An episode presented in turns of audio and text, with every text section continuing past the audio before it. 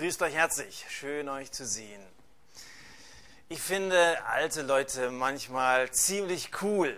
Die sind irgendwie was Besonderes. Sie haben so ihre Lebenserfahrung und wenn sie dann ähm, zeigen, dass sie ein Interesse an jungen Leuten haben und dass sie für einen beten, dann berührt mich das irgendwie ganz besonders. Ich bin am Wochenende in Holzgerling in der Nähe von Stuttgart gewesen, gerade vor zwei Stunden mal wieder zurückgekommen. Und da hat mir heute Morgen so ein alter 80-jähriger Mann gesagt, dass er jeden Tag für mich betet. Das hat mich wirklich berührt.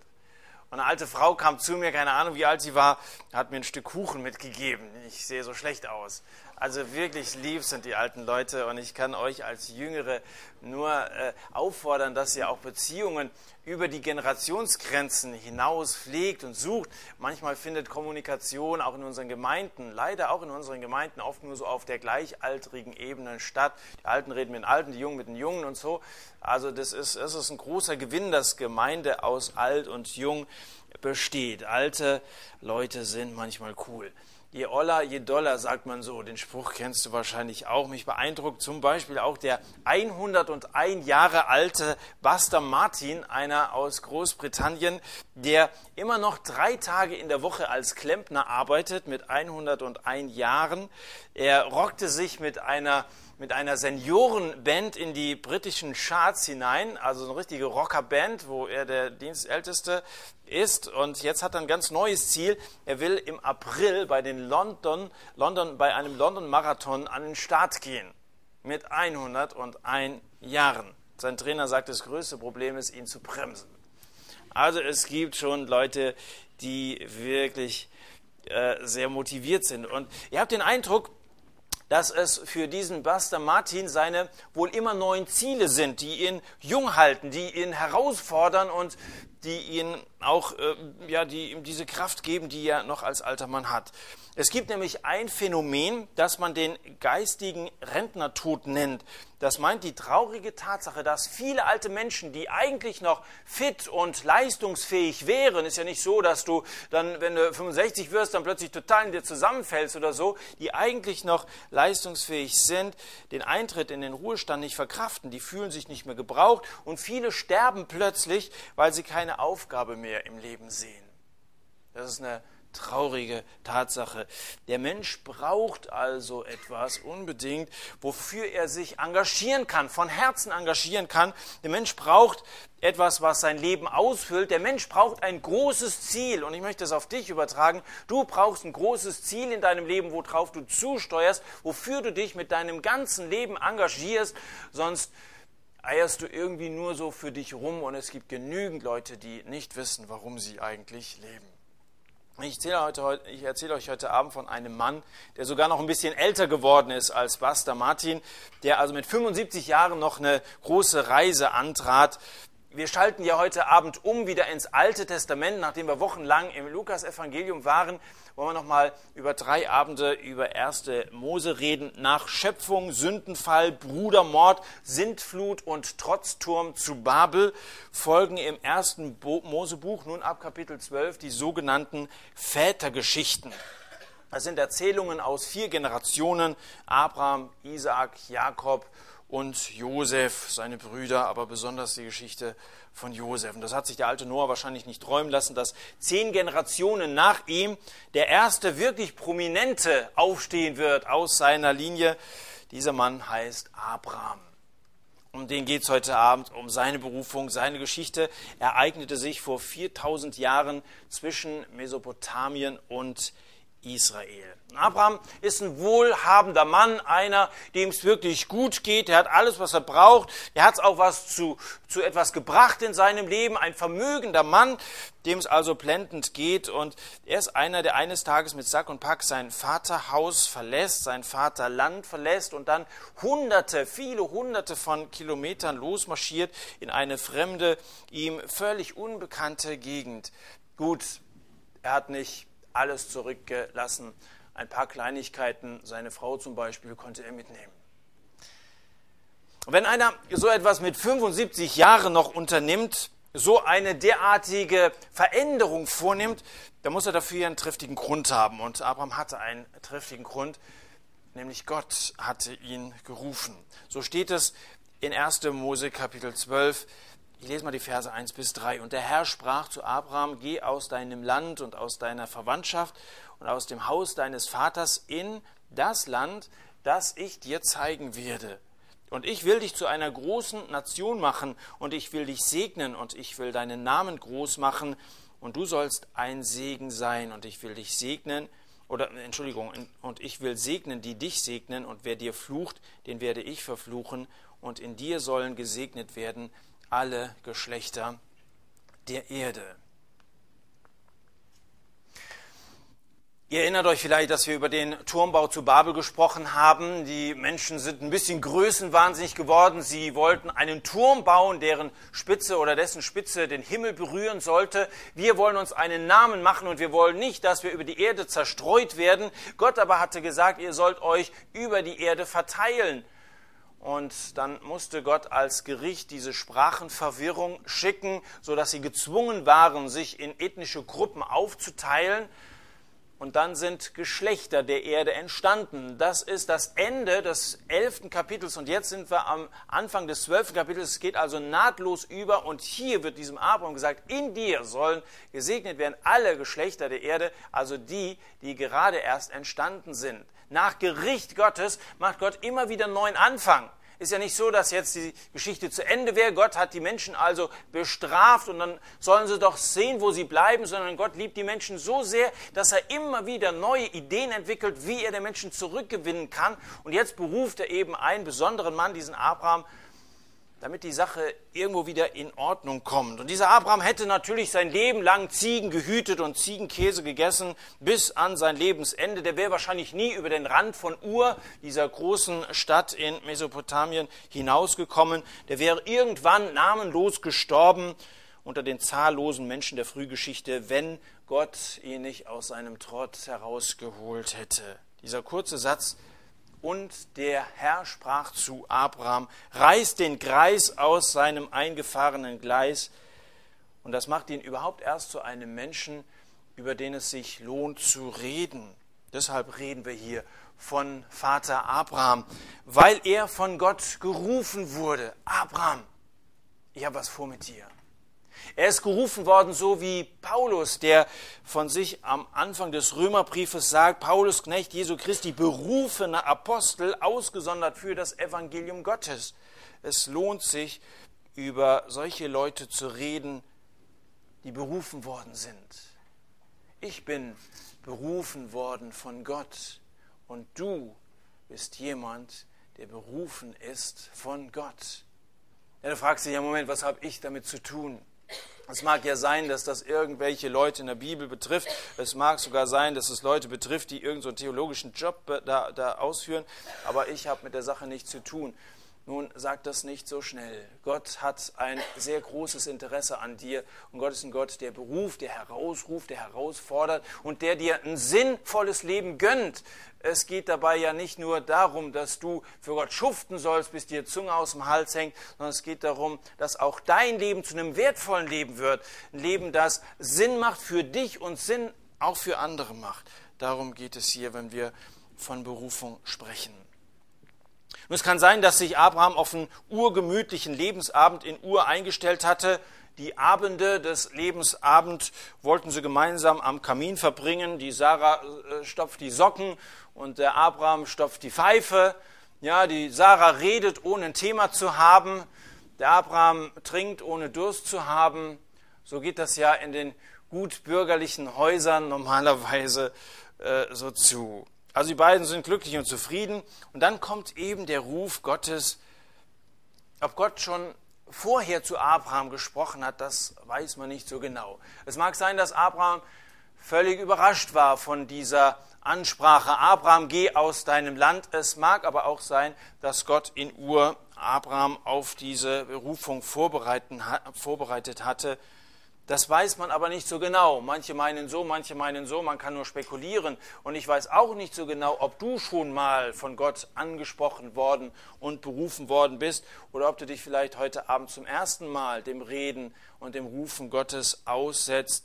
Jedenfalls ist es so, dass Gott Leute anspricht aus heidnischem Hintergrund und dass Gott Leute anspricht, die ihn schon lange kennen. Wie gesagt, ob Abraham so oder so einer war, ich weiß es nicht genau. Und ob du so oder so einer bist, vielleicht kommst du aus einem völlig unchristlichen Hintergrund, Elternhaus, vielleicht bist du aber auch einer, ähnlich wie Alex das gerade erzählt hat, der christlich erzogen worden ist und Gott schon lange kennt. Der Philosoph Blaise Pascal hat mal gesagt, es gibt zwei Arten vernünftiger Menschen. Ich glaube, dass diese beiden Arten heute Abend auch hier sind, weil hier sind ja ausschließlich vernünftige Menschen. Nach dieser Definition sind wahrscheinlich keine Unvernünftigen hier. Es gibt zwei Arten vernünftiger Menschen. Diejenigen, die Gott von ganzem Herzen dienen, weil sie ihn kennen, und die, die Gott von ganzem Herzen suchen, weil sie ihn noch nicht gefunden haben. Da gibt es solche, die Gott kennen und deswegen ihr Leben ihm anvertraut haben und bereit sind, Gott zu dienen, weil sie wissen, dass es sich lohnt, dass es ein Leben ist, das sich lohnt. Und es gibt solche, die auf der Suche sind. Und irgendwas hat dich ja wohl motiviert, hierher zu kommen. Vielleicht bist du aber auch nur höflich und sagst, ne, Markus mal eine kleine Freude machen oder so. Aber wahrscheinlich bist du ein vernünftiger Mensch. Entweder bist du bereit, Gott zu dienen, oder du bist auf der Suche. Die Unvernünftigen, die mit Gott nichts zu tun haben wollen, die kommen zu sowas ja gar nicht hin. Jedenfalls sagt Gott hier zu Abraham, geh, geh los, mach dich auf den Weg. Er sagt, Geh, geh wie Glaube mir. Er sagt, geh wie Gehorsam sein. Er sagt, geh wie, geh doch mal einen ganz neuen Weg. Und nochmal, dieser Ruf gilt auch dir. Die Frage nach deinem Gehorsam, nach deiner Bereitschaft, nach deinem Glauben, ob du bereit bist, dein Leben Gott anzuvertrauen. Und schauen wir mal, wie das Ganze weitergeht in Kapitel 12 ab Vers 4. Und Abraham ging hin, wie der Herr zu ihm geredet hatte, und Lot ging mit ihm. Abraham aber war 75 Jahre alt, als er aus Haran zog. Und Abraham nahm seine Frau Sarai und Lot, den Sohn seines Bruders, und all ihre Habe, die sie erworben, und die Leute, die sie in Haran gewonnen hatten, und sie zogen aus, um in das Land Kanaan zu gehen. Und sie kamen in das Land Kanaan. Und Abraham durchzog das Land bis zur Stätte Sichem, bis zur Terebinte More. Damals waren die Kanaaniter im Land. Und der Herr erschien dem Abraham und sprach, Deine Nachkommen will ich dieses Land geben. Und er baute dort dem Herrn, der ihm dort erschienen war, einen Altar. Und er brach von dort auf, zu dem Gebirge östlich von Bethel und schlug sein Zelt auf, Bethel im Westen, Ai im Osten, und er baute dort dem Herrn einen Altar. Und er rief den Namen des Herrn an, dann brach Abraham auf und ging weiter nach Süden. Wenn wir uns die ganze Sache also vorstellen, müssen wir die Frage stellen, warum musste der Abraham eigentlich losziehen? Warum musste er in dieses ferne, fremde, fade Land gehen? Der hätte ja auch in Ur zu einer großen Nation werden können. Der hätte ja auch in Ur gesegnet werden können. Warum muss er also raus aus seiner vertrauten Heimat? Und das mag dich vielleicht auch ein bisschen beängstigen. Also ich bin vielleicht bereit, Gott zu dienen, aber ich möchte gerne zu Hause bleiben. Warum sollte Abraham also gehen? Warum geh aus deinem Land, aus deiner Verwandtschaft und so weiter? Mir fallen drei Gründe als eine Antwort dazu ein. Der erste Grund ist, wir müssen bedenken, dass es hier um einen Neuanfang geht.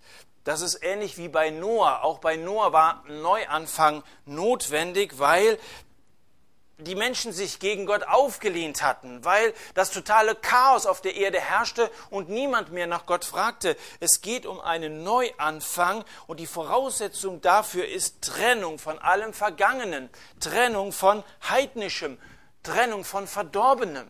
Er musste sich trennen, um dann ganz neu mit Gott anfangen zu können. Der neue Anfang, die Trennung bei Abraham mag ja vielleicht radikal gewesen sein. Die Trennung bei Noah aber war ja noch sehr viel radikaler, wenn du dich erinnerst an die Sintflut. Das ist also der erste Grund. Neuanfang hat was mit einer Trennung zu tun. Das zweite ist, dass Abraham wohl lernen soll, nur allein auf Gott zu hören. Dass er lernen soll, sich ganz auf ihn zu verlassen, äh, zu wissen, was es heißt, auf ihn alleine angewiesen zu sein. Alle anderen Sicherungen werden ihm genommen. Und es ist gut, wenn du dir dessen bewusst bist, du bist alleine auf Gott angewiesen. Man kann sich natürlich finanziell und so weiter alle möglichen Sicherungen einbauen und trotzdem fliegen die manchmal durch. Und trotzdem bist du auf Gott alleine angewiesen. Das wurde für Abraham völlig klar. Und das dritte ist ein Grund, den ich direkt auf dich anwenden will. Neue Erfahrungen kannst du nur machen, wenn du bereit bist, Vergangenes hinter dir zu lassen. Nochmal, neue Erfahrungen kannst du nur machen, wenn du bereit bist, Vertrautes, das, was mit deiner Vergangenheit zu tun hat, Vertrautes hinter dir zu lassen. Und bestimmt ist Abraham die Trennung nicht leicht gefallen, besonders wenn man bedenkt, wie hoch im Orient die Bedeutung von Heimat, von Sippe, von Familie ist. Das war damals erst recht so, ist bis heute so, damals erst recht. Wer von der Heimat wegging, wer sich von seiner Familie trennte, der war praktisch erledigt. Der stand ja völlig auf sich allein. Da gab es überhaupt keine Absicherung mehr. Bei uns ist heute die Familie nicht mehr ganz so mächtig wie damals, aber ich kenne Familien, die einen so starken Einfluss auf ihre Mitglieder ausüben, dass sie ihnen manchmal nicht erlauben, mit Gott zu gehen.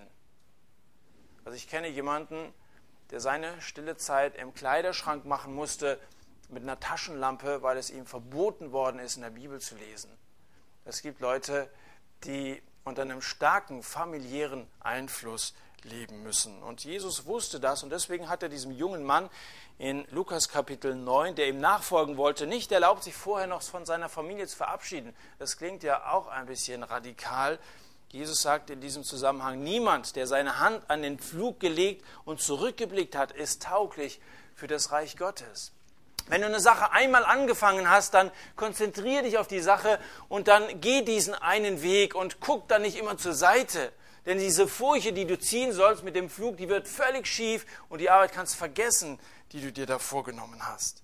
Petra, eine Bekannte von mir, die sich vor einer englischen Bibelschulklasse vorstellen sollte, jeder Bibelschüler sollte das mit einem Bibelvers äh, tun, hat sich also auf diesen, diesen Vers hier bezogen und hat ihn in Englisch zitiert. Ihr Englisch war damals noch nicht so besonders flüssig und ihr müsst wissen, dass Pflug Plauk bedeutet.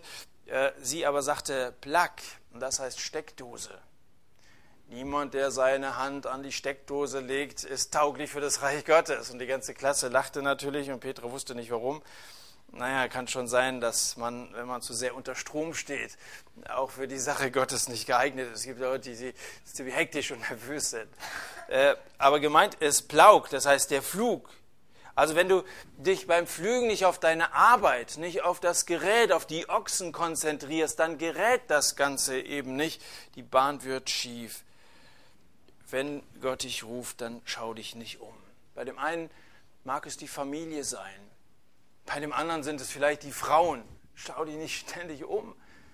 Bei dem dritten ist es der Fernseher, bei dem vierten die Feierei, Lass die Vergangenheit Vergangenheit sein und mach's wie Paulus, der sagt, ich vergesse, was da hinten ist und strecke mich aus nach dem, was vorne ist und jage auf das Ziel zu, hin zu dem Kampfpreis der Berufung Gottes nach oben in Christus Jesus. Der hat ein klares Ziel gehabt, er hat sich nicht ablenken lassen, wie ein Wettkämpfer war er unterwegs zum Ziel, weil es um einen Preis ging, um einen Siegespreis ging und den wollte er erwerben und deswegen war Paulus für Gott unterwegs.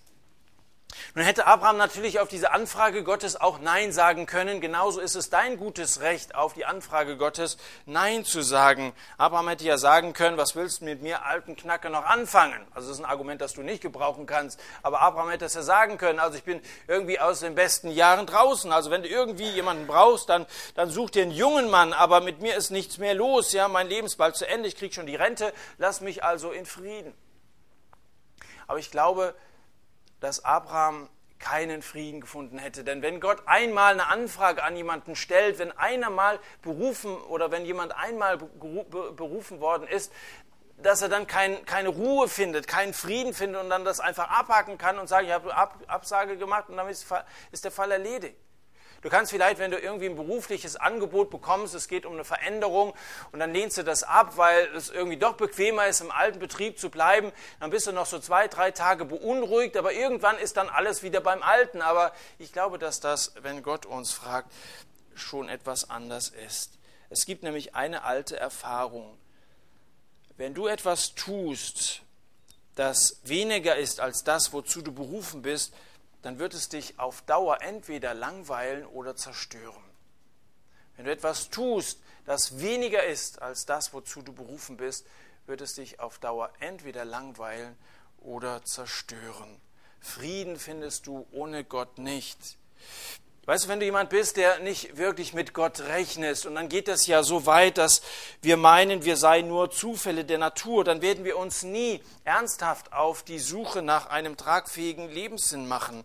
Wer nichts weiter hat als dieses Leben in diesen engen Grenzen, die uns ja hier auf der Erde gesetzt sind, der muss aus diesem kleinen Leben alles rausholen. Genuss um jeden Preis, Erfolg um jeden Preis, Anerkennung um jeden Preis. Und das kann tatsächlich ganz schön nervös machen. Da stehst du unter Strom, weil du dir von Tag zu Tag mehr bewusst wirst, dass du ja nur dieses eine Leben hast.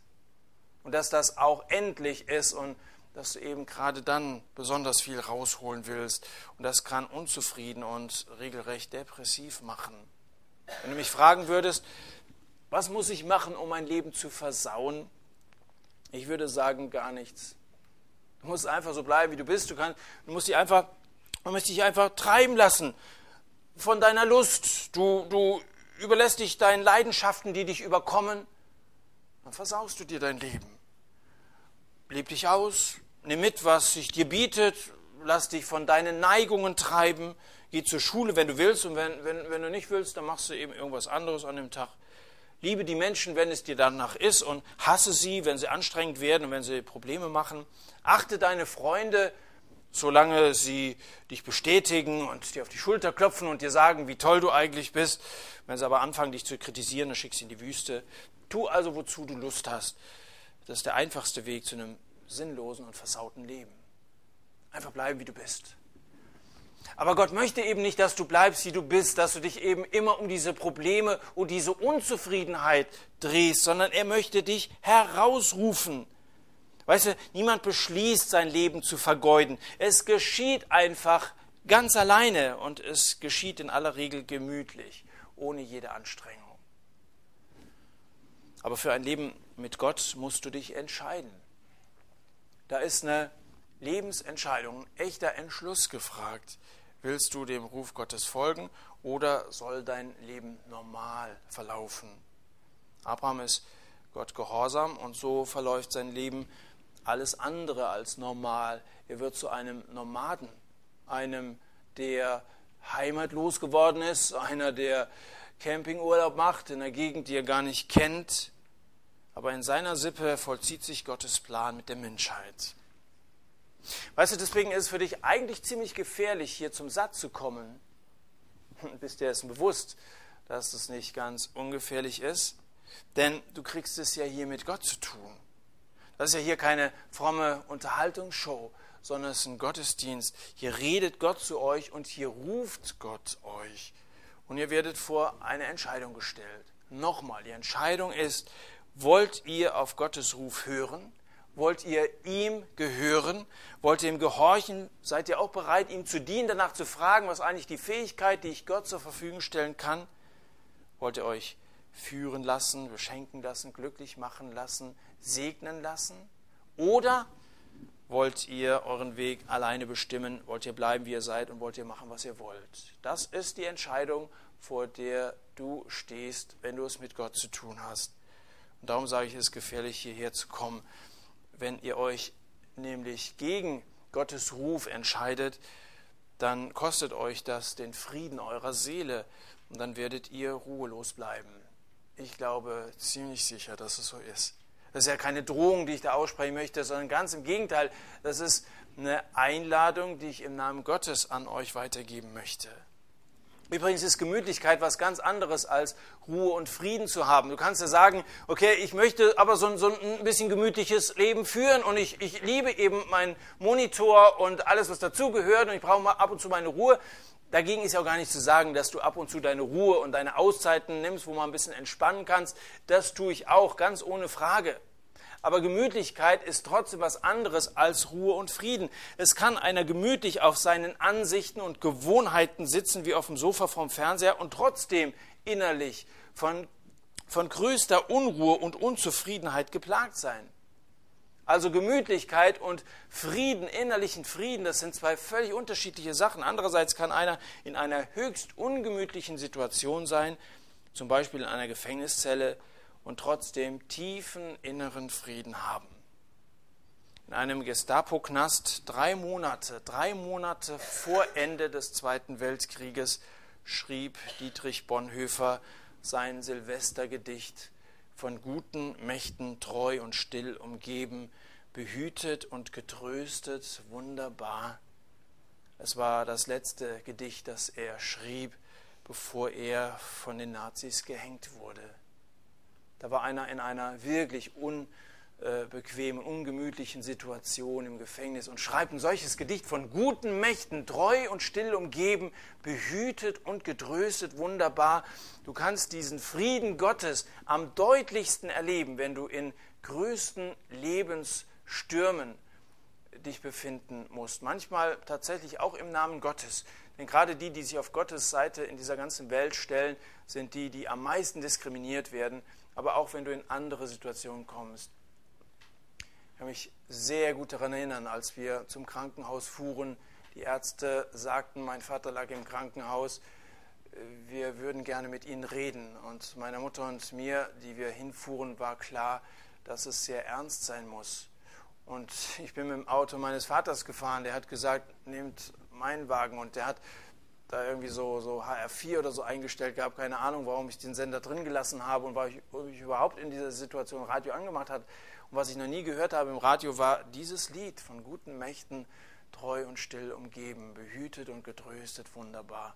Ich sagte zu meiner Mutter, das ist das wirklich passende Lied für, für die Fahrt, die wir jetzt hier vor uns haben.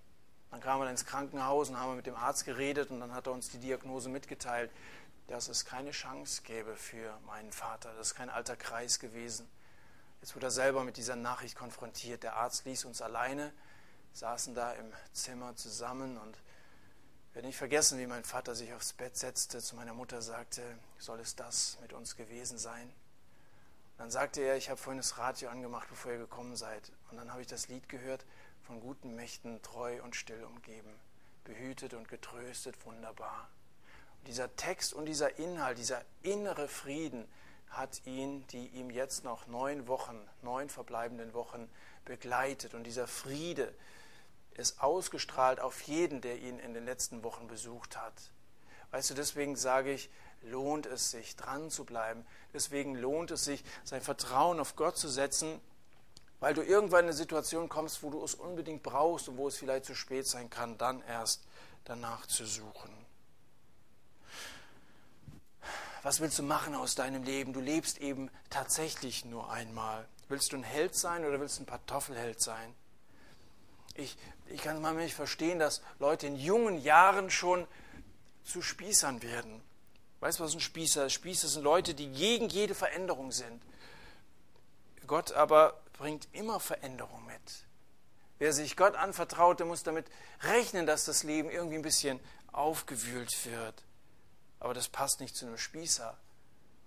Und Gemütlichkeit passt nicht zu einem Christen. Was sind die letzten Worte einer sterbenden Gemeinde? Das haben wir schon immer so gemacht. Das sind wir hier so gewöhnt. Das ist so unser Stil. Jede Ablehnung von irgendwelcher Veränderung. Weißt du, Traditionen sind schön und gut. Traditionen, das ist der lebende Glaube derer, die tot sind. Abraham wird als Glaubensvater bezeichnet und ich weiß nicht, ob ihr es gehört habt, Abraham ist tot. Aber sein Glaube lebt immer noch und das ist ein Vorbild für uns. Traditionen sind der lebende Glaube derer, die tot sind. Aber Traditionalismus, das heißt Tradition um der Tradition willen, das ist der tote Glaube derer, die noch leben. Und wir haben so viele tote Gemeinden und so viele tote Gemeindemitglieder, die nur irgendwie an Formen festhalten, wo alles so beim Alten bleiben soll, wo man so aus seiner Ruhe nicht rausgebracht werden möchte. Bitte nicht stören. Und dann wundert es einem natürlich nicht, dass der Tod im Topf ist, dass sich nichts bewegt und dass überhaupt nichts von geistlichem Leben zu spüren ist. Ihr aber seid eine Generation, die es in der Hand habt, dass die Gemeinde von morgen vom Geist Gottes neu erfüllt und ergriffen ist, wo was ausgeht an geistlichem Leben. Es liegt in eurer Hand ob ihr euch rufen lassen wollt oder ob ihr so in dieser Tradition, wo wir im Siegeland und Dillkreis schon seit, seit 150 Jahren leben, einfach so weiterführen wollt. Das hat sehr lebhaft angefangen und vieles ist in Formen erhärtet, weil sich Menschen nicht mehr diesem Ruf Gottes, der Berufung Gottes stellen. Abraham ist ein Held, ein Glaubensheld, so wird er uns in der Bibel beschrieben und er ist ein großes Vorbild für uns. Er beweist Glauben, als er sein gemütliches Plätzchen hinterm Ofen verlässt, um in dieses neue, unbekannte Land zu gehen, ohne den genauen Weg dahin zu kennen, ohne genau zu wissen, was ihn eigentlich da erwartet, ohne irgend, äh, irgendeine äh, sichtbare Garantie von Gott. Und selbst als er dann am Ziel war, als er im Land Kanaan angekommen war, sieht er ja nichts von dem, was Gott ihm eigentlich in Aussicht gestellt hat. Im Gegenteil, dort in Sichem erscheint er, äh, Gott ihm wieder und dann sagt er zu ihm, deinen Nachkommen will ich dieses Land geben. Ja, jeder normale Abraham hätte jetzt gefragt, Moment, welche Nachkommen?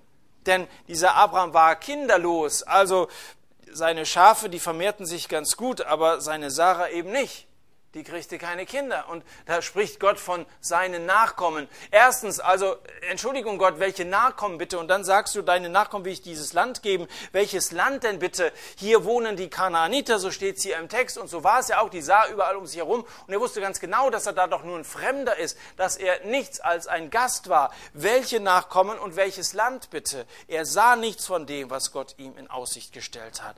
Und er blieb auch sein restliches Leben Gast von der Erfüllung dessen, was Gott ihm zugesagt hatte, sah er außer einem kleinen Jungen Isaac, den er noch zeugen durfte, nichts. Und trotzdem erfüllen sich die Zusagen Gottes. Trotzdem kann sich darauf verlassen, dass wenn Gott etwas sagt, er zu seinem Wort steht, selbst wenn du vielleicht darüber sterben musst, so wie Abraham gestorben ist und erst dann diese Zusagen in Erfüllung gegangen sind. Das war natürlich sowieso klar, wenn Gott ihm sagt, deine Nachkommen werden zahlreicher als die Sterne sein, dass er das nicht mehr miterleben würde.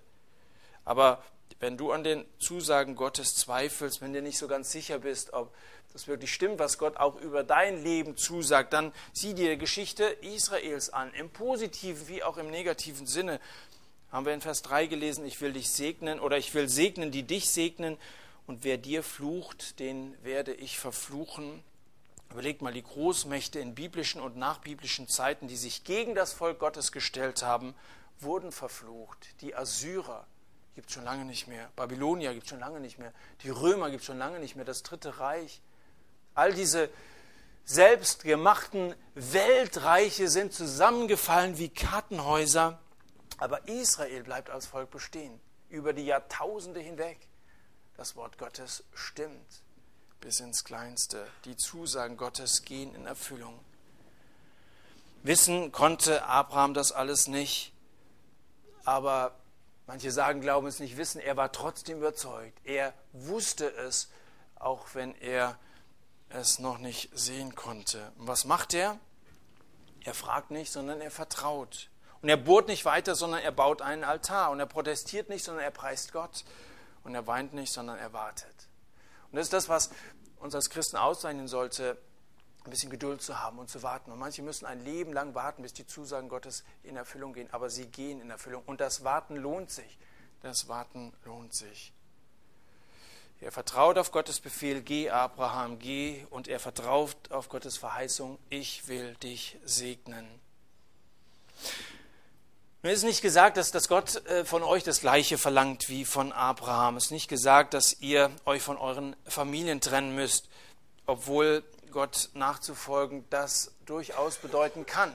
Also das Thema Weltmission haben wir schon ein paar Mal angesprochen beim Turmbau und wir haben auch darüber gesprochen, als ich vor zwei Wochen diese erste Predigt, die Jesus in Nazareth gehalten habe, äh, hat, angesprochen habe. Da hat Jesus von Weltmission, von Heidenmission gesprochen.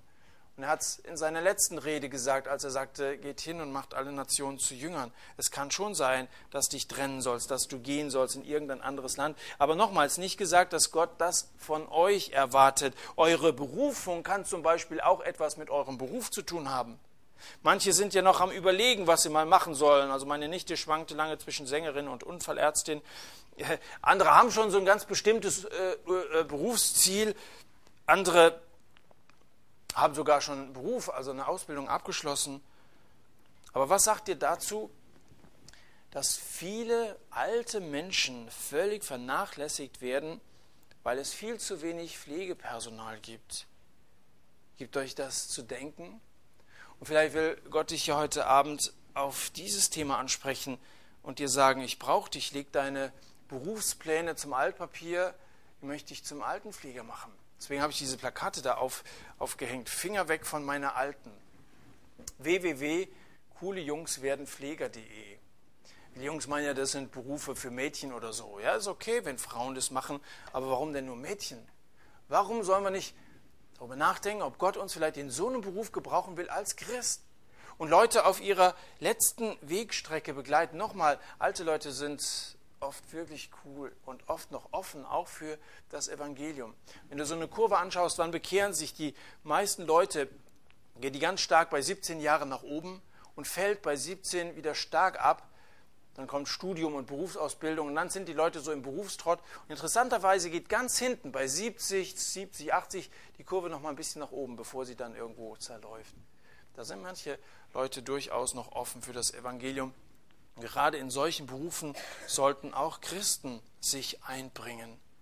Vielleicht ruft er dich ja, der du sogar schon Beruf hast und sagt, komm, sattle um, du hast lang genug unterm Auto gelegen, dich mit Öl beschmiert. Ja, ich habe hab was Neues für dich. Mag doch sein, dass Gott wieder mal eine neue Idee hat für dich. Bist du offen dafür? Übrigens wurden für neue Aufgaben im Alten Testament später Leute mit Öl gesalbt. Also müsstest du auf das Öl ja gar nicht verzichten, wenn du nicht willst. Gott hat nicht für jeden den gleichen Auftrag, aber er hat für jeden das gleiche Angebot. Ich will dich segnen und du sollst ein Segen sein.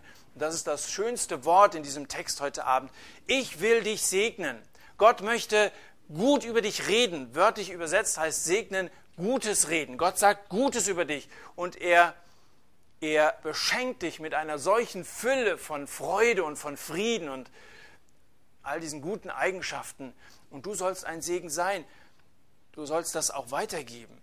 Wenn du nur ein Beschenkter bist, wenn du nur gesegnet wirst von Gott, dann platzt dir irgendwann, wenn du das nicht weitergibst. Du sollst also so ein Kanal von Gottes Segen sein, sollst nun das, was dir Gott anvertraut hat, geschenkt hat, auch an andere weitergeben. Wodurch segnet Gott uns am allermeisten? Ganz ohne Frage durch Jesus. Und die Gestalt des Segens ist zugleich die Gestalt seines Kreuzes, sind seine ausgestreckten Hände. So wurden die beiden Balken des Kreuzes oft gedeutet als von oben nach unten die Verbindung zwischen Himmel und Erde in Jesus, die Verbindung zwischen Himmel und Erde.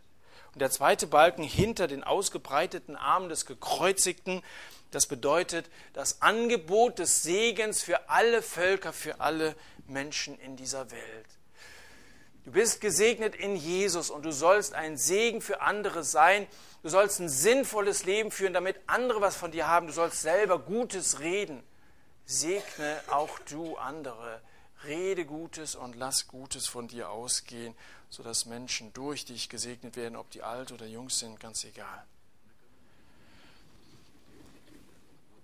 Bei Gott ist keiner zu jung und bei Gott ist auch keiner zu alt. Abraham war 75, als er erst so richtig anfing zu leben. Du hast Abraham gegenüber eigentlich einen ganz großen Vorteil. Du brauchst nämlich erst nicht, nicht erst zu warten, bis dass du 75 bist. Und zu sagen, das ist ja noch früh genug. Also Abraham war auch. Du hast das Leben noch vor dir. Das ist ein gewaltiger Vorteil. Du kannst ja heute schon deinen Weg mit, mit, mit Jesus gehen. Du kannst heute schon Gesegneter sein. Du musst dich nur entscheiden. Soll dein Leben bedeutungsvoll sein oder bequem? Soll dein Leben ein gutes Leben sein und willst du gute Entscheidungen treffen oder möchtest du möglichst schmerzfreie Entscheidungen treffen, die nicht so wehtun und so folgenreich sind? Eins jedenfalls steht fest. Neue Erfahrungen kannst du nur machen, wenn du bereit bist, Vertrautes hinter dir zu lassen. Lass uns, wie wir das auch sonst machen, so eine Zeit der Stille haben. Zeit, wo du auf das, was Gott bei dir heute Abend angesprochen hat, antworten. Und sprich ganz offen auch über das, was dich gerade beschäftigt. Ob das deine Berufspläne sind, die dich irgendwie beunruhigen, weil du gar nicht so recht weißt, was es sein soll. Ich kann dir auch jetzt mit diesem Vorschlag nicht was vorschreiben und keine letztgültige Antwort geben. Aber diese Antwort möchte Gott dir geben und sprich deshalb mit ihm darüber. Sprich ihn mit ihm über die Berufung deines Lebens. Vielleicht will er dich deinen Freunden gegenüber gebrauchen, um, um sie mit hierher zu bringen. Sprich mit ihm über deine Freunde. Wem soll ich ein Segen sein? Du hast mich so reich gesegnet, Herr, und ich möchte jetzt gerne ein Segen sein. Zeig mir die Leute, an denen ich eine Aufgabe habe. Und dann bring doch auch solche Leute mit hierher. Rede mit Gott über das, was dich jetzt beschäftigt, wo er etwas angesprochen hat heute Abend bei dir. Und ich möchte so diese Zeit der Stille des Gebets dann hier mit einem Gebet noch beenden.